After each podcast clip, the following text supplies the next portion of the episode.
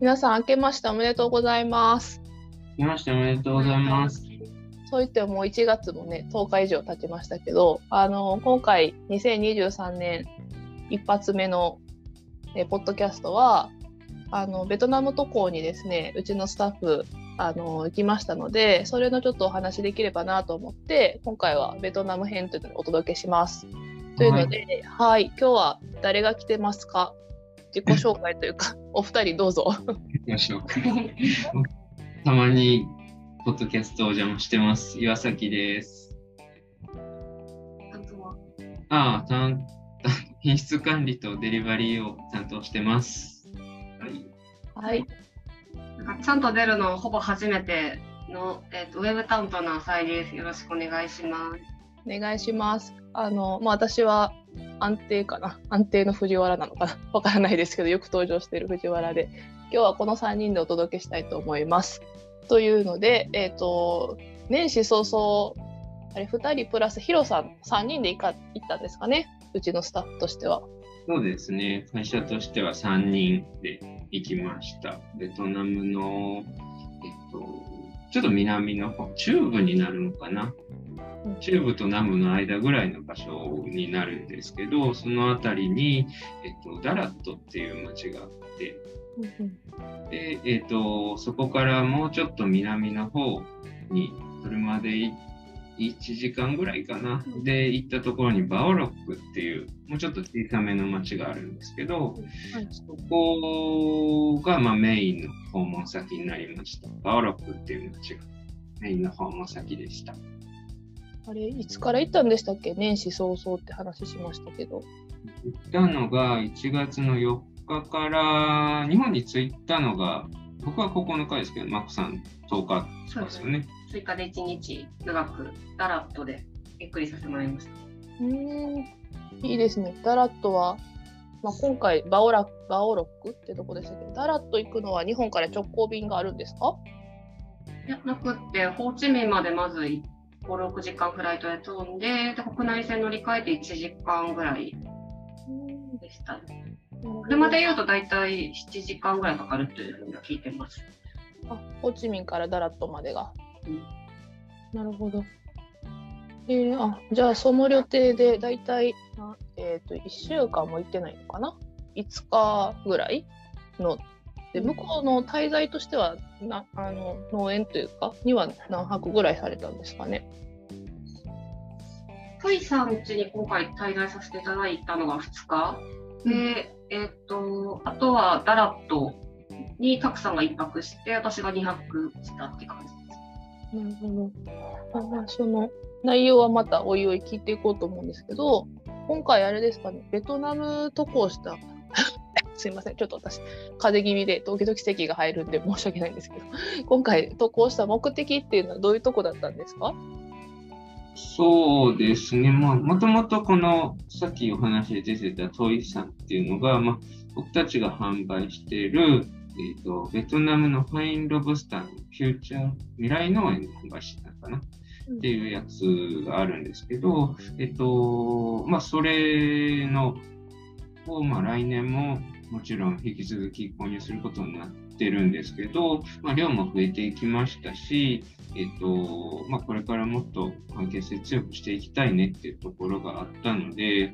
ちょっと今、ただまだ誰も我々のスタッフからは行ったことがなくて、ご挨拶もしてなかった、見たことがなかったっていうのがあったんで、ちょっと今回、ちょうど今が収穫期のピークっていうこともあって、その時期に合わせて、ちょっとそう、現地の方に行くことになりました。今回は、そのフューチャーコーヒーファームのトイさんの、えっと農園を見るというところが一番のじゃあ目的ということだったんですかね。そうですね、まあ、基本的にはそちらの、まあ、ロブスター農家さんですけど、そちらを見るのがメイン。で、まあ、プラス、そのダラットの方ではアラビカも作ってるので、そっちの農園っていうのを2つほど見て、まあ、帰ってきたっていう感じです。なるほど。ダラットの農園は、また、あの、トイさんとはまた別の方が運営されてるんですか？そうですね、またあの別の方になります。ただ、その、言ったらトイさんが、まあ、つながりがあるというか、まあ、結構そのベトナムのコーヒー界ではやらかなり有名な方みたいで結構顔も広くてでまあいいものを作ってるアラビカ農家さんがあるっていうので、まあ、ご紹介してもらった2つの農園っていうことですね。なるほどあの私もよく名前はトイさんの名前を聞いていてあのマタイにトイさんの顔印刷されてたりもそうですね。ますよね。あの他の、ね、方あのお店お客様日本のロースターさん行った時にこれトイさんの顔やでって私そこで初めてトイさんの顔知るみたいなこともあったんですけど トイさんっていつからこうコーヒー栽培始められるようになったとかあるんですかね？その時期的なものとかきっかけっていうのは。まあ大体始めたのって7年前 ?1 年前ぐらいからなんですよコーヒーの栽培を始めたの。うんうんなんかまあこれに関しては結構もう一つの物語ぐらい結構苦労話みたいなのはあるのですけど、まあちょっと、もうちょっと長くなっちゃうから、これはまあ商品ページやったりとか、実際に産地報告会やるときにご紹介できたらと思うんですけど、まあ、最初はなんていうんですかね、まあ、かなりこう苦しい、まあ、貧しいって言ったら言い方悪いですけど、ちょっと状況だったんですけど、まあ、で、何をしようか、ちょっと今できるもので何かできることかっていったところで、その、今回行ったバオロクというところに、親戚の方が住んでいたので、ちょっとそれをつてに、ちょっとバオロクの方に、トイさんは向かって、で、まあ、農園というかコーヒー栽培を始めたっていうのがスタートなんですね。で、まあ、最初はまあかなりちょっと苦労もご苦労もされたんですけど、まああの、実際まあ会ってみてお話しして分かったんですけど、かなりこう、なんていうんですかね、日本の職人チックっていうか、結構もう全ての工程にこう、魂入れて作業するというか、もう妥協は許さないっていうんですかね、はい。結構そういうタイプの人やったので、まあ、もちろんロブスターであってもかなり品質っていうのはいいものをあの通常で流れているようなそのベトナムロブとはもう全然違う品質のものっていうのを作っていて、まあ、それがこう少しずつ広まっていって生産量も広まっていってでまあちょっとこう家も本当に最初川の中州で一人で家族をちょっと置いて一人で住んでたっていうところからスタートしたんですけどそこからもう少しずつ家をもうちゃんともう家族が住めるような状態にしてもう今ではその僕たちそのトイさんのうちにじゃあこうちょっと宿泊施設みたいなのを作るぐらいのその大きさになったのでそこにまあ一緒にまあ住まわせてもらってっていう感じになってましたね。これアメリカンドリームならぬあのでもそういうこうなんでしょうね過去の状況とはまた全然違うような形でこの78年でなられたってことはでもそれはね職人魂その、まあ、それがこう結果的に報いてっていうトイさんの努力の結果っていうところなんでしょうね。まあ、そうやと思います。で、やっぱりそういうふうに、で、もちろんその、そうなってくると通常のロブスターとはね、もう価格自体もかなり違う価格でやり取りっていうのができるので、まあ、それを見てると、やっぱその周りの農家さんっていうのも、こう、同じものを作ってるはずなのになんでこう違うんやろっていうのに、やっぱりこう影響っていうのがあって、こう結構話を聞きに来たりとか、一緒にやらせてくださいっていう方っていうのもこうどんどん増えてきていて、まあ、このフューチャーコーヒーファー未来農園っていう、まあ、農園っていう名前にはなってはきてるんですけど、結構この周りのロブスター農家さんでからの、20農家さんぐらいトレーニングで提携されてる。そうですね、提携してこう、例えばチェリーをもう代表して集めて、その生成加工するっていうのは、もうトイさんがやってる。うん。なるほど。じゃあトイさんが一人でというよりかはその今おっしゃった周辺農家さんと一緒にこう連携しながら、まあ、品質向上の部分をこうトイさんがリーダー的な感じでこう伝えていってというのでやられてるんですね。そうですね、もうそういう感じになるぐらいの規模にもうなってきている。なんか放置面積って言ったらそれかなんか収穫量って言ったらいいんですかねなんかどれぐらいなんでしょうね。大体その今回見に行かせてもらった農園で確か4ヘクタールぐらい、5ヘクタールぐらい。ただまあそれが全てではないので、まあその他の農家さんの、なんていうんですか、周辺農家さんのその栽培面積っていうのも合わせたら、かなりの広さにはなる、まあ、10ヘクタール以上にはなるとは思うんですけど、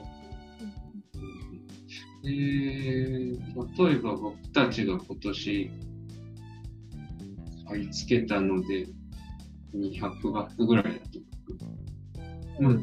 そうですね。どれぐらいになるの？結構な量は取れると思う。ちょっとごめんなさい。これ、うん、数字言えなくてすいません。えー、私たち、日本以外にも輸出ってなんかされてたりするんですかね？そうですね。まあ、結構世界各国で、まあ、一番大きい輸出先、お客さんは、確か EU の方。ヨーロッパなるほど。で、まあ、プラス、まあ、アメリカやったりにも、まあ、広げていって、オーストラリアもあると結構、あの、まあ、ヨーロッパ中心なんですけど、こういろんな国に、トイさんの豆っていうのは広がっていってる感じですね。なるほど。まあ、トイさん自体は、あのファインロブを専門にされててもアラビカだったりとかそういうものは育ってらっしゃらないってことなんですかね。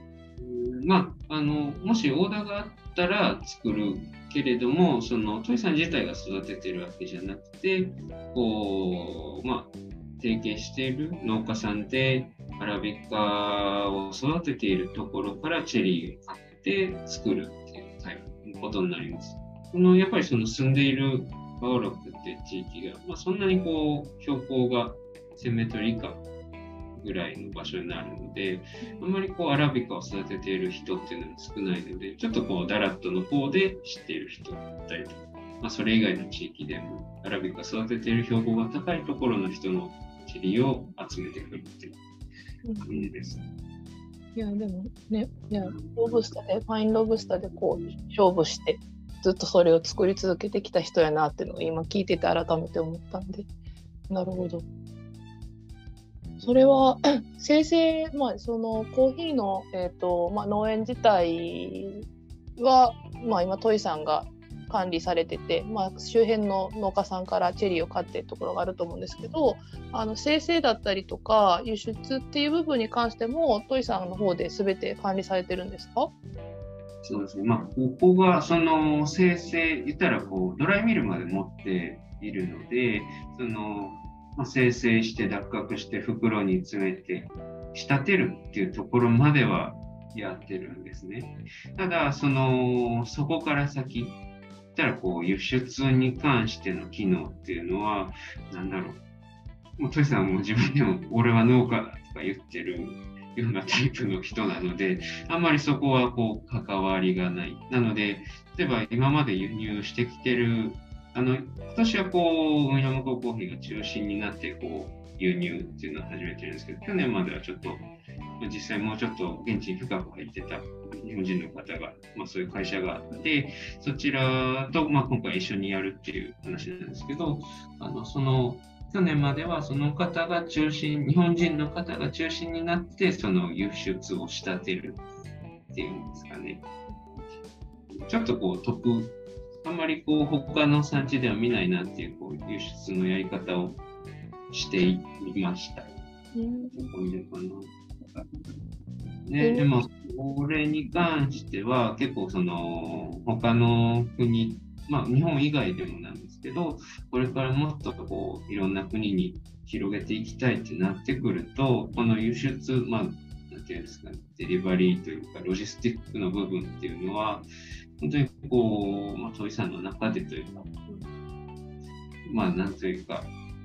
ちょっと会社会社していかないと、あの、やっていけない部分やなっていうのは、こう、理解はしてる。けど、なんだろう、今のこの農農家の仕事っていうのの後継者が、なんていうんですか、トイさんレベルの人が見つからんみたいな感じなんですよね。結構組織についてのなんていうか相談とかそのやり人の育て方っていうのをずっとヒロさんと車の中でこう 熱いトークが繰り広げられていて、大変そうでした。うん、いやーなんか世界共通の話題なんやねそこは。なんか本当にこう、職人ですから、弟子が、弟子が。だからまあ本当にそうなっていけば、なんていうんですかね、土井さん自体も僕見てて寝てるとこっていうか、いつ寝てるのかなぐらい動いてるように見えたし、うん、あの、していかないと、普通に心配レベルで働いてるっぽいので、私と奥さんとトイさんがその本当に中心としては2人やったので奥さんもなんか、ね、ハンドピックしながら頬を茹でたりとか朝ごはん作ったりとかなんかもう2人で。なんていうか全てを今賄おうと頑張ってらっしゃるのでなんかいつか倒れるんちゃうかって本当心配になるレベルででもその中でも私たちをずっと車でいろんなところ連れてくださったりとかご飯もすごく気を使ってくださったりとかなんかホスピタリティというか本当にそうですね、僕、トイさんに布団敷いてもらいました。自分で敷きな。それぐらいでもそれぐらいおもてなしというか。そうそうそうそう、あの、忙しくてごめんねとか言いながらも、もう、あの、かなり、あの、こう気を使ってもらったというか、こう、おもてなしをしていただいていて、そうですね、ねその上で働いてるから、うんいや、すごい人だなとは思いながら見ました。なるほどな。そこがまあね大きくなって事業として大きくなっていく中では、まあ、課題なのは何かすあのすごく想像がつくというか今まであの家族経営だったのを会社経営しなきゃいけないっていうことを悩まれてるんでしょうねっていうのがすごく伝わってきました。なん。かその今ねフューチャーファームさん。コーヒーファームさん。のその課題じゃないけど苦労されてるところってその人材育成みたいなのはありましたけどなん。かコーヒーの栽培の部分だったりとか他の部分で何かこう課題とかチャレンジされてることとかなん。かあるん。ですかねそうですね。あの、結構そのトイさんってこうアイディアマンというか、結構こう、どんどん次に次に新しいことをしていきたいっていう、うん、なんかまあ思いついたことは一回やってみようというタイプなので、結構その僕たち3日ぐらいしか、3日間ぐらいしか、まあ、いいなかったんですけど、その中でも3つ、4つぐらいは紹介してもらったのがあって、えっと、まず1点がもう完全に有機栽培のロブスターっていうのを、まあ、もう始めていきたいっていうのをやっています。で、その農園に今回僕たちって、あのちょっと見学というか、行って収穫の体験させてもらったりとか、いろいろしたんですけど、えっと、まあもう、そこは始めて5年、まあコーヒーってこう植えてからこう収穫できるまでちょっと時間かかるのであれなんですけど、5年。で、ちょっと今年初めてこう、まあ、ちゃんとチェリーもなって、まあ、一応飲めるレベルのものにはなった。けど、えっと、商品化自体、実際に販売するのは来年のチェリーからにしたいっていうのは言っていて、まあ、なんだろう。もういけるよなと正直思うんですけども、トイさんのこだわりの中ではもうまだ足りてない、もうその熟度が足りてなかったりとか、っていうところがあるので、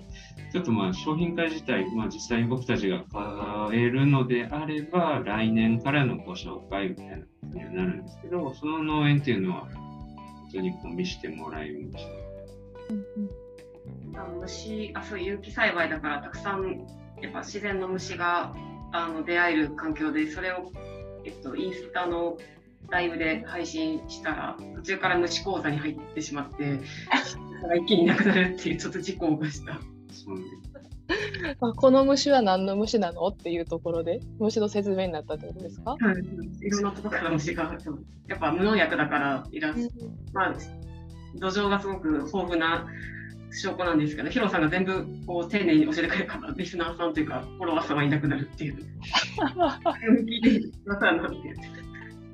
まあでも本当ねよくうちのちょっと話しておりますけど京都の方にもあの福沖栽培であの山山のあれ怒られるな。山の間ファームですね。山の上じゃないよね。山の間ファーム。うんうんうん。早いな。山あ山の間です。山あいって言ってますけどのところでもあの本当生き物いっぱいのあの農園っていうところでなんかむしろでもそういうところの方がなんだろうそういうとこに行くと元気に出るって元気が出るってよく行かれる方から聞くんですけどでもそれぐらいこう生き物いっぱいで生き生きしてたっていうのはなんか想像できるなと思ってただ私個人的にその一個一個の虫を説明できるヒロさんがすごいなと思ったけど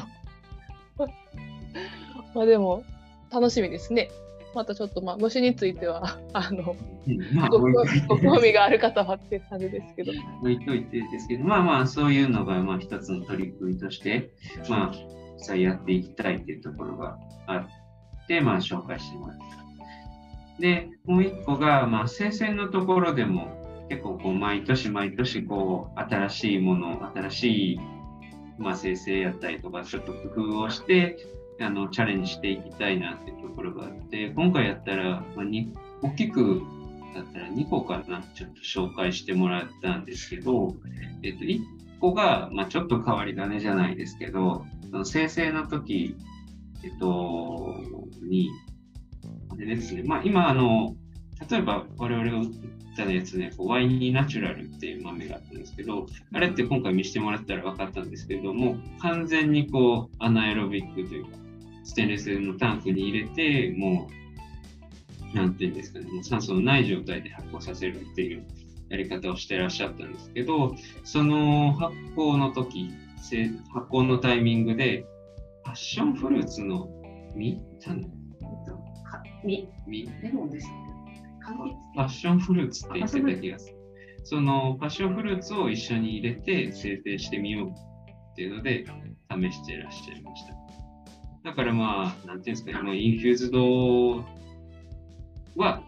なんかね、あんまトイさん好きじゃないんですけど、そのなんか人工的な感じ。なので、そのコロンビアとかだと、その一回パッションフルーツだったりをこうフルーツワインみたいにして一緒にこう発酵させるみたいなことをするんですけど、トイさんはそのフルーツをそのまま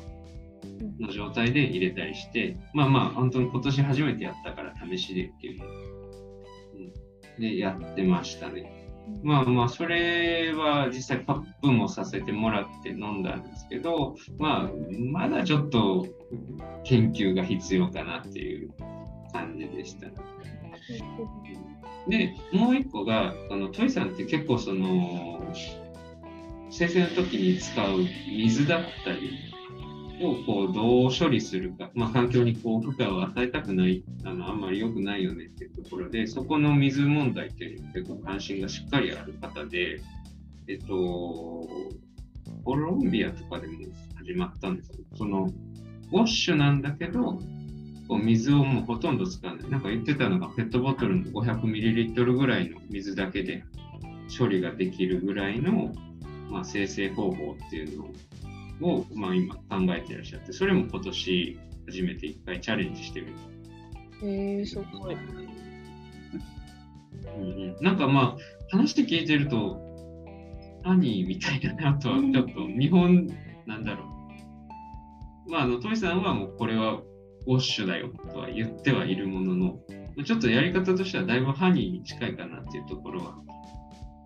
あるんです。まあ、果肉を剥いた状態で発酵させて、でそのまま乾燥させて、もう脱角する。もうハニーみたいなんですけど、その、トさんもハニーは普通にやってるんですけど、それとはこう、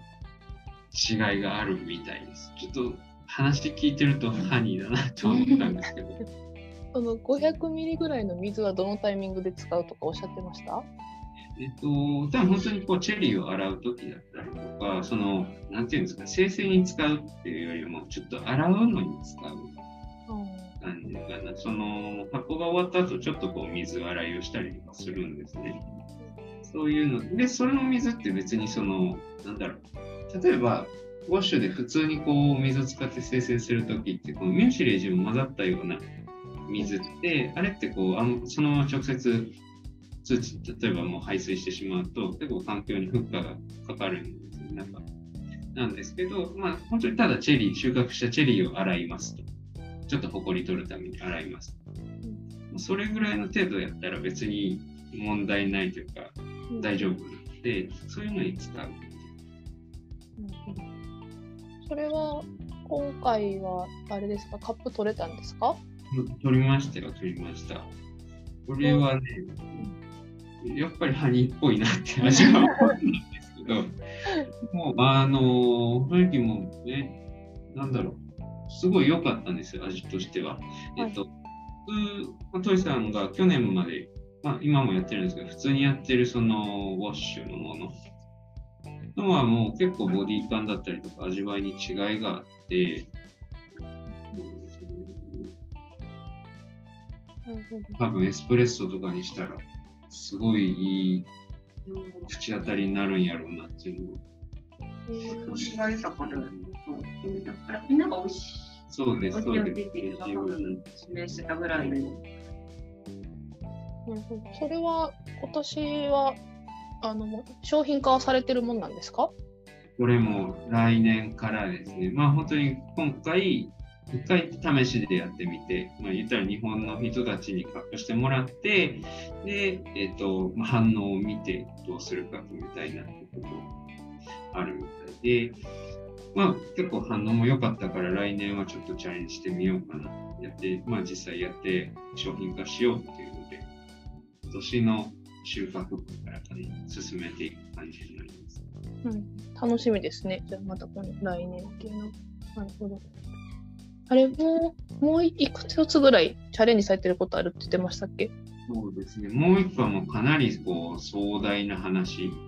で、まあ、今からスタートするぐらいの話なんですけど、えっと、青ロクからもうちょっと、なんていうのかな、カンボジアの方にまあ、バンメトートっていう町があったりとかするんですけど、そこからもうちょっとカンボジアの方に行った場所で、なんていう州そうですね。クノン州っていう、えっ、ー、と、本当にカンボジアと国境を接してる州があるんですけど、そこで、えっ、ー、と、本当に新しく、かなり広い、もう今までよりもかなり広い範囲、えっ、ー、と、敷地をもう買って、そこでもう完全にこう、有機の栽培で、えーとまあ、これもロブスターなんですけど、ロブスターのコーヒーを作っていこうっていうのを考えてるみたいで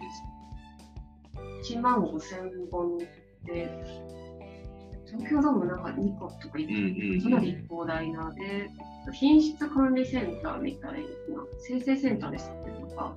生成技術とかを、まあ、というか、先生やるだけじゃなくて、まあ、今、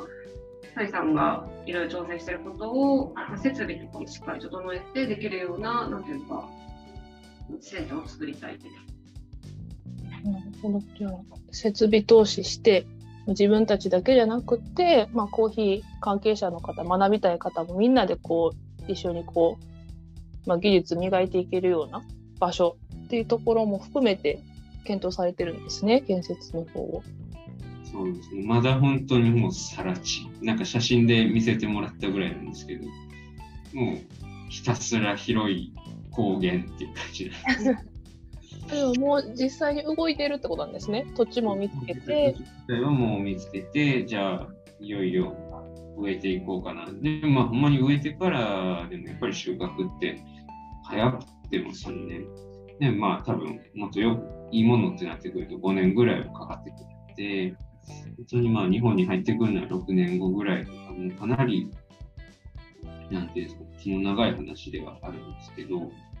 それ自体はもう、あの、トイさんはかなりこう、もう、なんていうんですかね、これ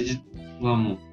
う、かなりこう、清水の舞台から飛び降りるじゃないですけど、またもう一つ上のステップとして、背伸びをして頑張ってらっしゃるというのもあるので、まあ、なんていうんですかね、まだ収穫前からにはなるんですけど、これも何かしらの形で、まあ、紹介自体はもちろん毎年していけたらなとも思いますし、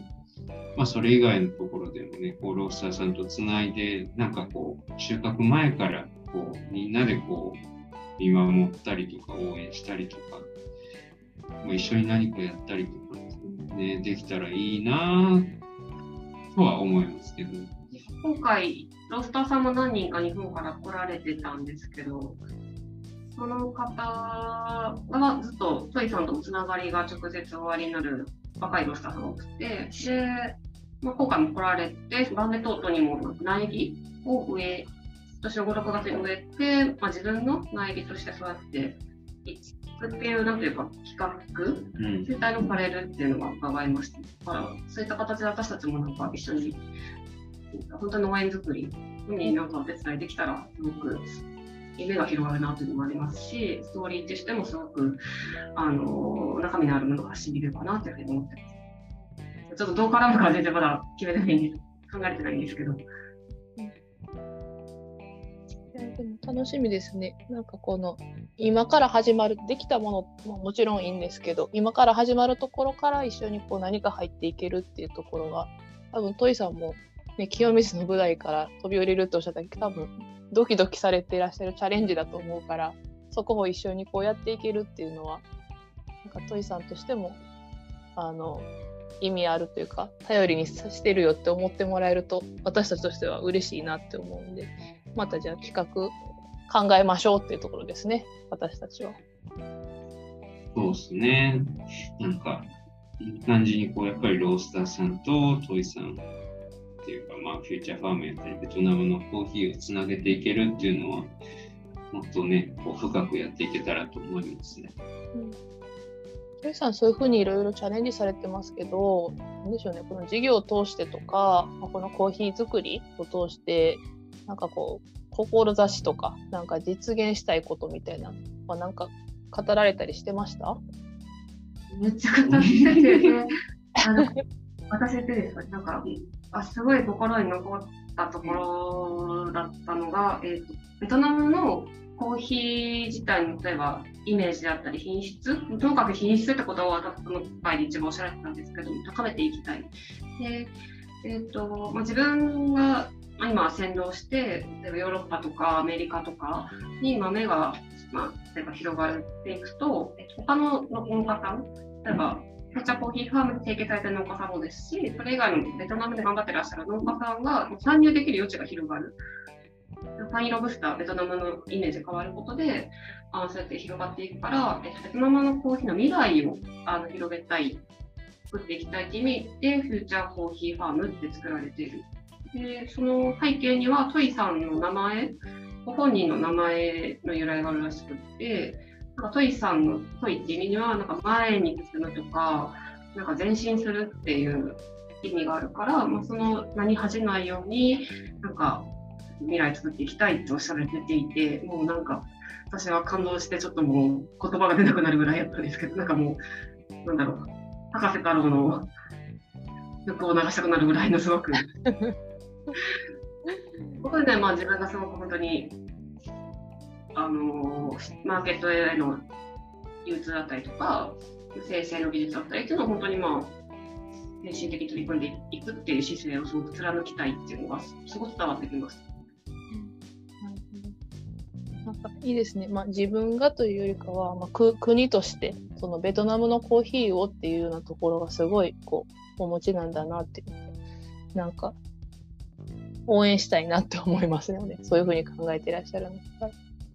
なるほどたくさんはなんか心に残ったエピソードとかあります？そう。いやでもやっぱりそこがそのフューチャーコーヒーファームの由来みたいなところってああなるほどなっていうのは確かにねあの日本でもそうですけどやっぱりこうベトナムの豆イコールこうあんまりよくない。まあ言ったらもうアジアの豆ってくくりでもいいと思うんですけどっぱりこう中米の豆やったりアフリカの豆と比べるとこうやっぱりこうまだまだねなんていうか下に見られるっていうところ品質が悪いだろうっていうのがやっぱりもうイメージとして多分まあ日本だけじゃなくても世界各国であるとは思うんですけどその消費国側としては。ただまあ実際行ってみてあんだけのことをやったらやっぱりいいものっていうのが出てくるんですよね。だからなんかやっぱりそういったところをでもやるのってほんまにこう人一人の力じゃ難しいんですけど、それをこう、なんていうんですか、言ったらもう本当に自分の手だけで、まあ、とりあえず今もこれだけの規模までやってきたっていうのがこう伝わってくるから、まあ、そういう志を持ってやってきてるっていうのが分かると、いや、なんかもう普通に人としてすごかったなって思いました。でも、すごくお茶目で、なんか、関西っぽいノリの、なんか、そうす、ね,、ぐ両断言っちゃう、すごいお茶目な、あれでした。あの、なんか車なんか男だけやとも結構そういうそういう話も出たりする、ね。もう昭和のおじさんでした。おいくつぐらいなんやろ？いや、ヒロさんの48とかそれぐらい。うん。ああ昭和のおじさん。まあ、それは昭和のおじさんですね。うん、なんかベトナム人自体がそういう気質やでって言われて、すごい楽しい国確かに昭和感あるよね。ちょっと余談ですけど、私、ベトナムに半年ぐらい住んでたことがあって、あのホームステイしてたんですけど、なんか分かります。そのビビール片手にみんなでこうピーナッツ食べてみたいな、なんかこう新橋のおっちゃん感感じるなって思いました。なるほど。だその、まあ、トイさんね、そのいろいろこう、まあ、話もさせてもらったってところも言ってましたけどちょっと話はすごい戻るんですが、えーと、トイさんのところに2泊してダラットの方で2泊っていうところがあったと思うんですけど旅程的にはそれぞれどういう体験したんですか？今回の特攻としては。そうですね、まあ、あの後半のそのダラットでっていうのは、今、見学だったりとか、に近いものがあったんですけど、前半のトイさんのところで、まあ、本当に収穫期のピークっていうのもあって、えっと、まあ、と収穫体験をしてもらう、させてもらって、で、まあ、それをこう実際に、まあ、手でですけどね、こう生成してみましょうとか、まあ、乾燥したものをパックしてみましょうみたいなことをしたりとか、をやったりとか、まあ、本当にその、なんだ、生成のところもこうやってやっているんだよっていうのをかなり細かく見せてもらったっていうのが、この特に前半の2日間ですね。なんか結構国によっては、このアナエロビックのやり方とか、なんだと写真ちょうだいって言ってもくれないところとかあったりするんですけど、ね、もう何にも隠さずも見せてもらえて、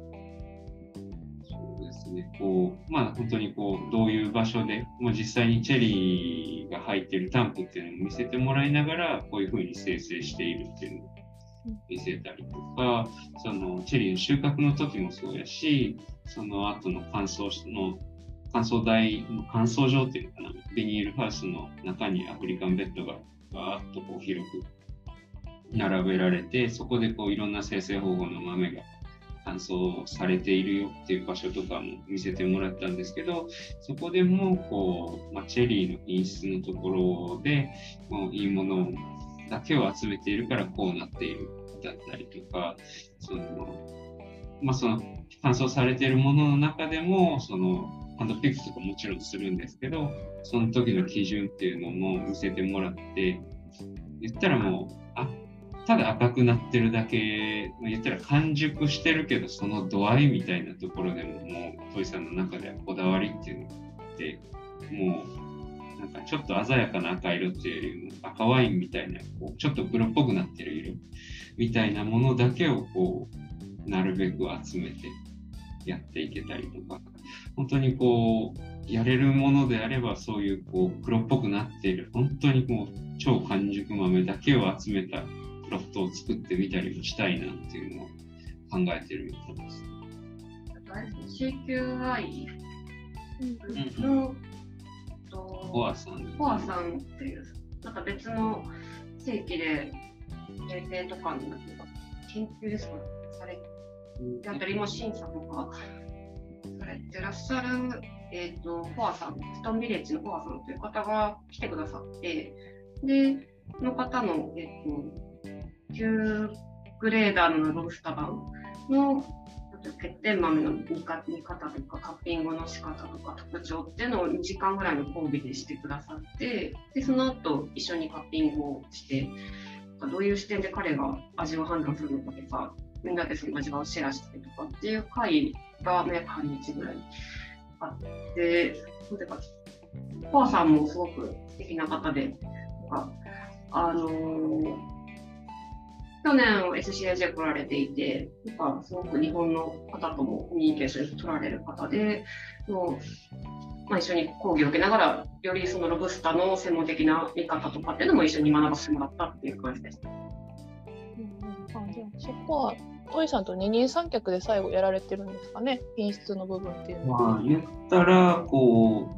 う、ただまあ、旧グレーダーを持ってらっしゃる方で、その、まあ、客観的にじゃないですけど、その評価をする。トイさんの方でいいものを作ってだったりとかして、それをこう、コアさんがもうちゃんとチェックをする。で、まあ、もし紹介するなら、こう、いろんな人に紹介していくっ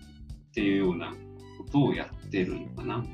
でも本当に僕も、なんていうんですかね、産地側のこういう品質管理みたいな人って初めてお会いし、もちろん初めてお会いしたし、なんなら日本でもあんまりそういう方々とのなんかつながりってなかったので、こう、なんていうんですかね、僕以外の人の、うちの会社以外の人の品質管理のやり方っていうのをなんか初めて見たので、なんか結構僕はそれが刺激になったなっていうのがありました。たくさんあの器具欲しい、この器具いいなって言ったのは。そうなんですよ。なんか、なんていうのかな、もう、すごい丁寧にもちろんやられてたんですよね。品質のチェックだったりとかを。で、いやもう、まあもうこうあるべきだよなっていうのはもう改めても思わされたというか、もう思わされたんで、もうちょっともうそれは、もうこっちでもちゃんと取り入れて、こう、まあそれってなんだろう。やっぱりそれ、そのちゃんとこう品質をチェックするって、その、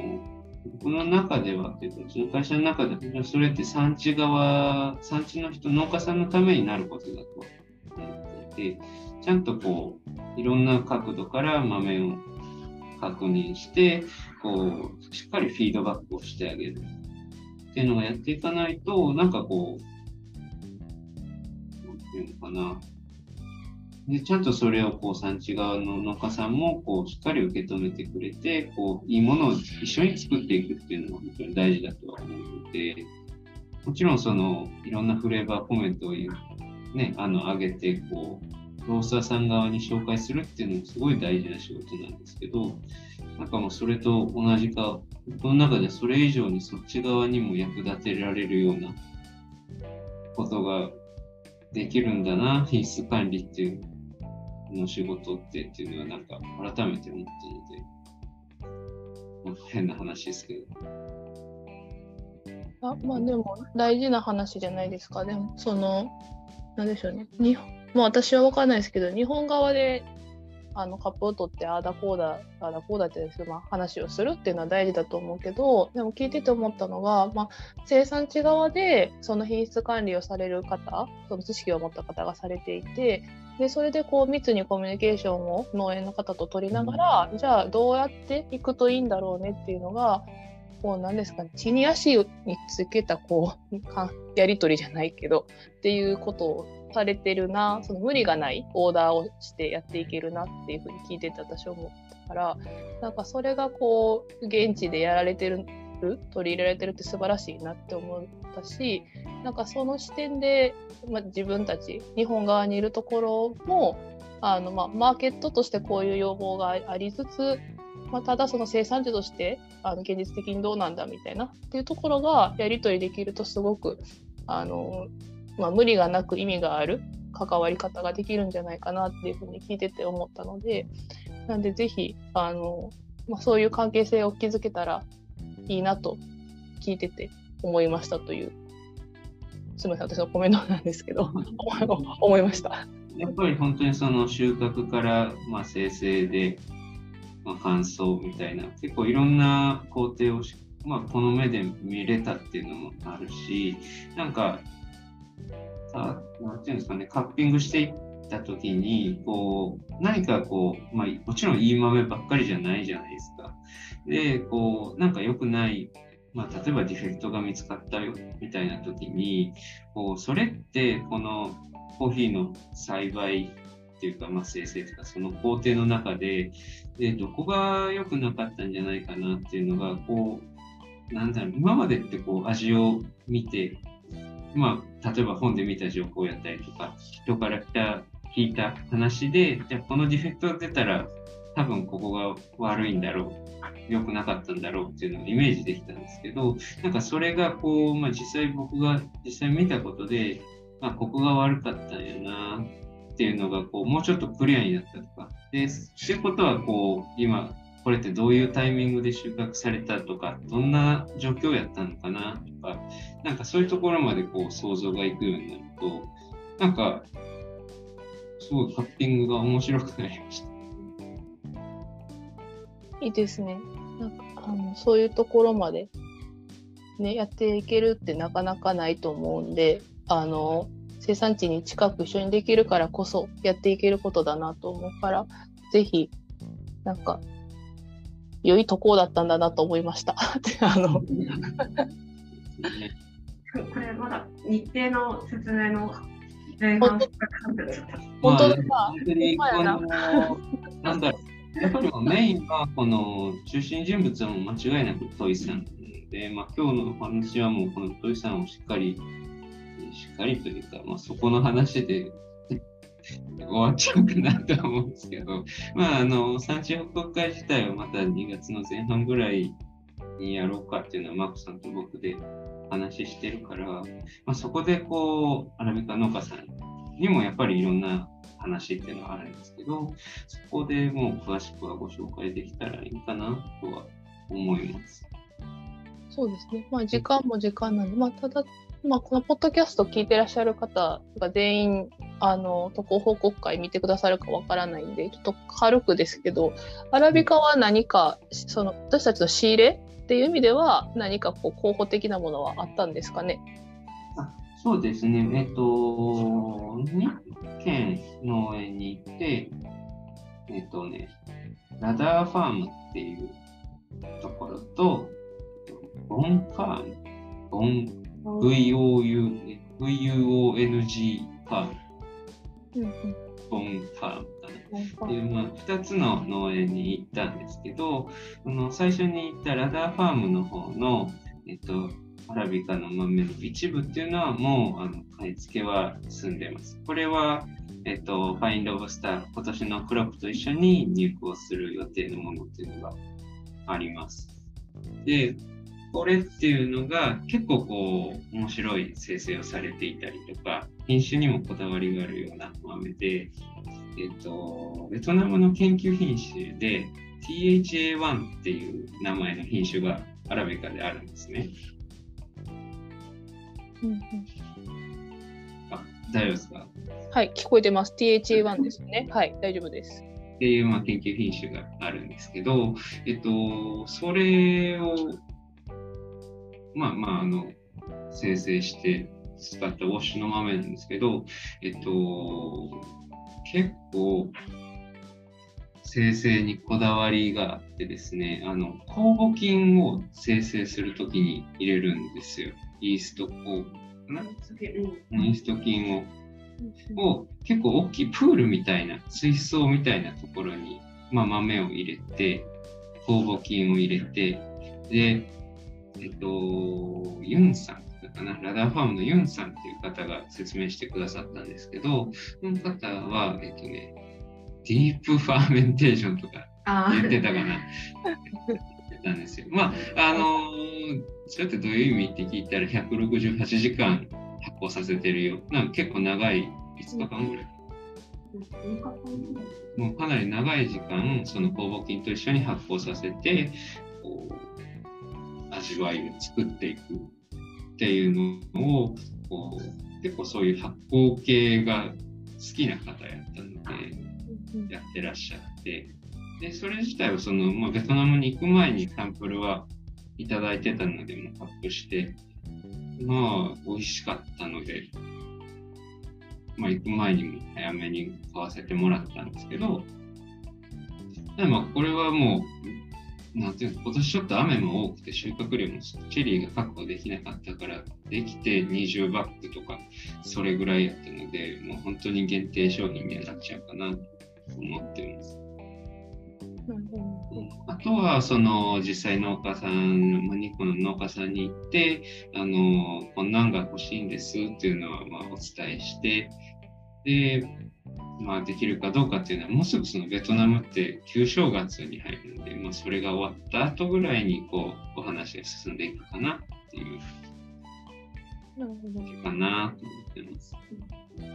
そうすると、あのまあ、どこの農園でどういうものかわからないけれどもあの、まあ、アラビカで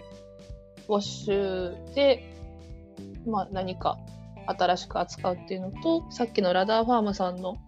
えー、と20バッグぐらいで、えー、THA のイースト菌の発酵、イースト菌を用いた発酵っていうところがアラビカでは扱うかなっていうところなんですね、うちとしては。そうですね。まあまあ、ウォッシュに関してはどれだけ確保できるかとか、どんなものになるかっていうのはまだ今からにはなるんですけれども、まあ、できればせっかくね、2つの農園に行かせてもらったから、その2つの農園さんから、あの、何か豆っていうのは調達ができてご紹介できたらいいなとは思ってます。なるほど。今回、あと、えっ、ー、と、最後おさらいになるんですけど、トイさんの豆はどういうものが次入ってくるんでしょうか？次入ってくるのが、えっ、ー、と、まあ、ウォッシュ、ハニー、ナチュラル、まあ、ナチュラル、ワイニーナチュラルのその3種類を入れる予定です。なるほどそうすると、今まで、えーと、ワイニーナチュラルとウォッシュっていうのは扱ってきたと思うんですけど、ハニーが今年、今回か、初めて入れるものになるんですかね？そうですね、ハニーはもうちょっと今年はお試し的になので、そんなに量はないんですけど、これは、はい、私は初めての商品になります。いつぐらいに入ってくるんですかね、日本には？一体5月ぐらいを考えてます。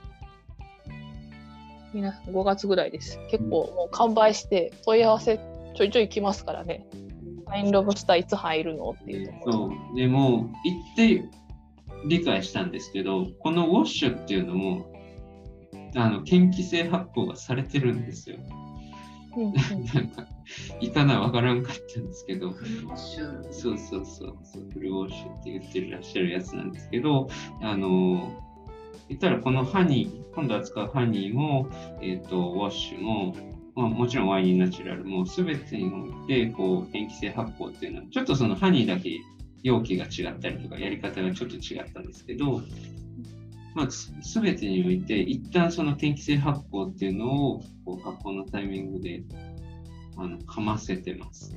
やっぱりそっちの、まあ、これもなんでかっていうと、もうトイさんがそっちの方が品質が良くなるからっていう、もうこれもこう何回もこう経験、まあ、失敗を重ねていいものを作あの見つけて、行き着いた結果が今のところはそうっていうところで、やっぱりもういいものを作るには、もうその嫌気性発酵をしないと、した方がいいから、もう絶対全部のトイさんの豆ではかけているみたいです。いいですね。あの研究された結果っていうところであれば、まあ、わざわざ、うん、でも過去のミャンマーもそうでしたけど、嫌気性発酵って言わずに、何でしょうね、ウォッシュなんなんて言ったらいいんやろ。そうですね。あのわざわざ言わなくても産地側で試行錯誤した結果、まあ、ウォッシュはウォッシュですっていう話はよくされてたけどあの、まあ、結果嫌気性発酵だったっていうことは、まあ、よくあることなのかなと個人的には思ってます。やっぱりこうがいろんな産地のこう話とかもアクセスがしやすくなってきて情報が。ってなってくるとこうやっぱりこう試しやすくはなってきてるんだろうなっていうのはすごい感じますね。今まで本当にそのこうトイさん自体を酵母菌入れたりとかなんか添加するっていうのはもうほんまに嫌だったみたいなもう昭和のおじさんなんで 嫌だったみたいなんですけどなんか今年に入って急にパッションフルーツ入れ出したりとかやっぱりそれってこうねまあトイさんはもう自分で考えてって言ってはいるもののやっぱりその周りのトレンドやったりっていうのもあってその言い悪いを別としてまあ、いいもの、良くな、品質が良くなるのであれば、試してみたいっていう気持ちがやっぱりこう出てきたんやろうなっていう。なんか、あヒロさんもおっしゃってて、あ、なるほどなって思ったのが、それこそ豆ってこれまでは、まあ、入荷してきて、焙煎のかロスターさんが、まあ、味作りをしていた。けども、今はそうやってトイさんみたいに、あの生産地側のなんていうか味作りっていうのがもう、本当にしたものをさらにロスターさんが焙煎してどう仕上げるかっていう、なんていうか、伴奏というかコラボレーションみたいな感じの時代になってるよねっていうのを言っていて、まあ、トイさんはそれで毎年1回は新しい何かを挑戦したいって言って、お体大事にっていうことしかないんですけども。でもいいですよ、その現状にね、まあ、これまで通りでいいんじゃなくて、新しいものを吸収して試行錯誤されていった結果が多分今のトイさんの成功というか形になってると思うから、これからもすごい楽しみですね。どんどん新しいことチャレンジされていくっていうのは。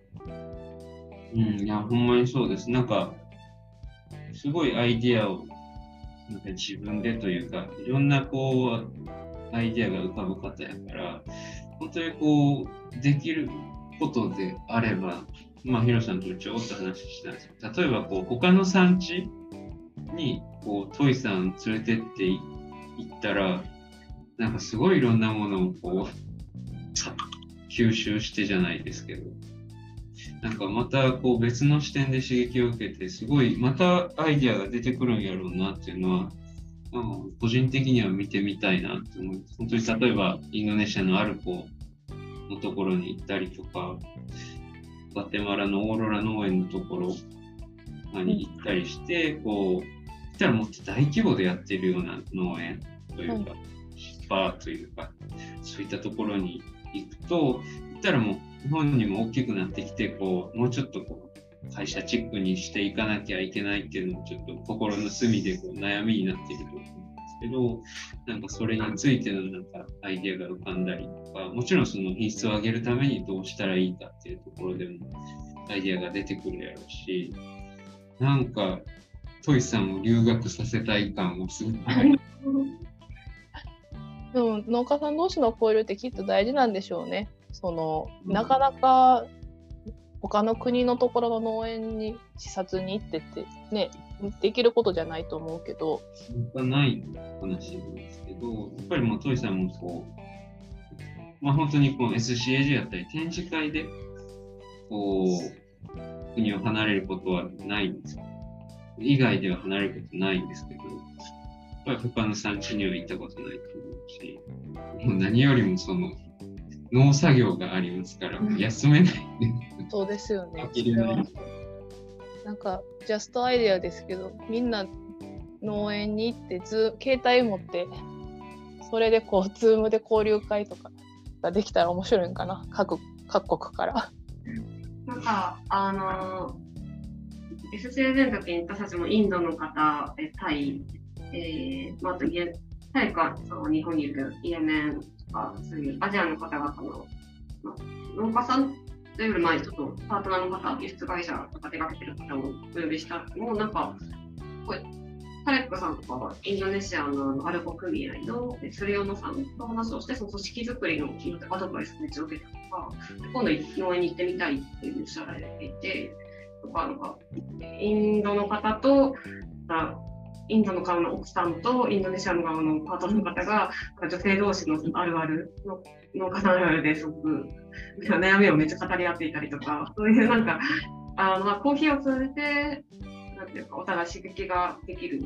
っていうのをつなげれる会会さんもそうですしそういったところで実際の上に行くのもそうですし SCSL とかそういったまた場が機能して他社ではそういうプラットフォームじゃないけどできたらいいなと思って。いうふうに思ってるんですけど、まあ、それはどこまで人的パワーが今回、今年は避けるのかわからないので、ちょっと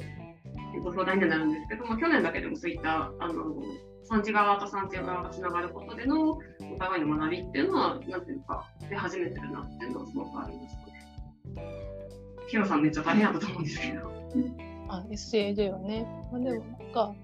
ね、実際に私たちが中間に入るだけじゃなくって本当直接交流されることによって意味があるなと思うから、まあ、そういう場を何らか自分たちが提供できるような役割とかになれるとなんか意味があるのかなって聞いてて思ったんであの何でしょうね。まあ、何をすぐするわけではないけれどもちょっとアイデアを膨らませながら自分たちとしてできることを生産地としてやりながらそれをまあ最後ロスターさんの方にま還元をしていけるような形の、まあ、何かみんな頑張ってやっていきましょうと聞いてて思ったので あのぜひちょっとまやっていきましょうというところですね。ではいそろそろ時間なんですがどうしよう最後に一言くださいって言ったら困ります？最後に一言。はい。なんだろう。あのー、まあ別に、あのー、僕たちの会社を通してじゃなくてもいいんですけど、やっぱりその産地に一回、なんていうか、ロースターさんやったりとか、日本の人がこう、コーヒー農園産地に行くって、やっぱりこう、なんかすごい意味のあることやなっていうのは僕も初めて言って感じたので、本当にこう、まあ、聞いていただいているのにロースターさんが多いのかなと思うんですけど、そういう方で行ったことがない方って、その方がもうほとんどやと思うんですけど、なんか、いい機会があれば一回行くのって、なんかいろんなこう理解やったりとか、本当にこの豆自体、豆見たときにその産地の方のイメージが浮かんだりとか、なんか、なんていうんですかね。結構コーヒー豆って農作物だとか言うけど、やっぱりどうしても日本だけにいて、普通に、まあ、僕たちみたいな会社から買ったりしてると、こう、どうしても商品商品してきちゃうというか、ちょっと無機物っぽく感じちゃう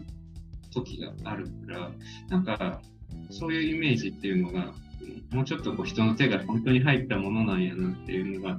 実感すると、なんか焙煎自体ももっと楽しくなったりとか、売る時も楽しくなったりとか、なんかいろんな面で、なんだろう、ただ学ぶだけじゃないですけど、いろんな面でこう仕事にも、まあなんかプラスになるんやなっていうのを思ったので、まあ、ぜひぜひ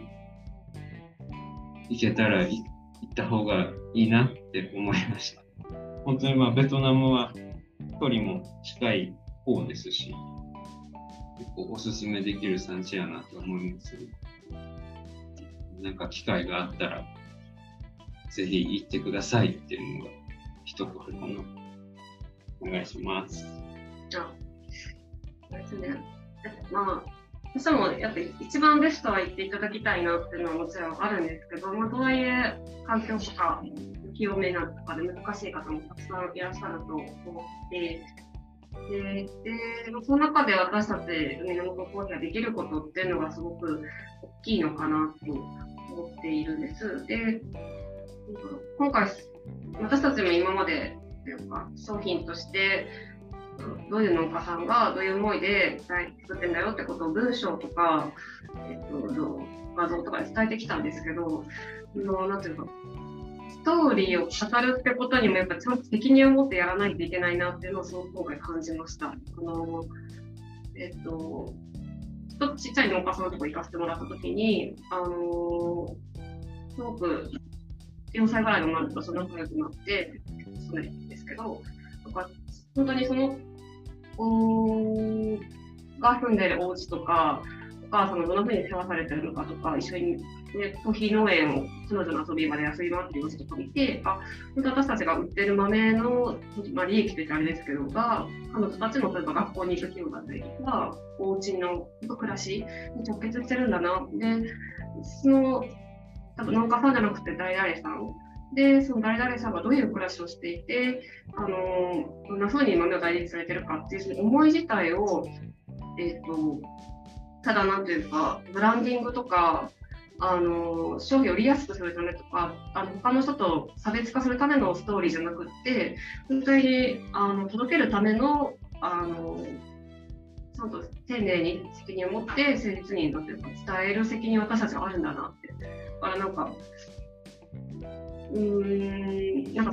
ブランディングのためのストーリーなんてもうちょっと口では言えなくな言えないと思って、すごく今マーケティング勉強していて、ストーリー大事さとかブランディング大事さってすごく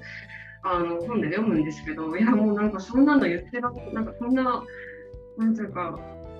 うんもっと責任をやらなきゃっていうのをすごく今回決めてまして、でまあ、もし行くのが難しいって方のために勉強会やったりとか、あとインスタとかでちょっとこれからリール動画をさちょっと5月に向けて作って発信しようかなと思ってるので、それで少しでもその、なんていうか、えーと、実感であったりとか、あのイメージっていうのをすごくそこで受け取っていただけたらすごく嬉しいなというふうに思ってるので、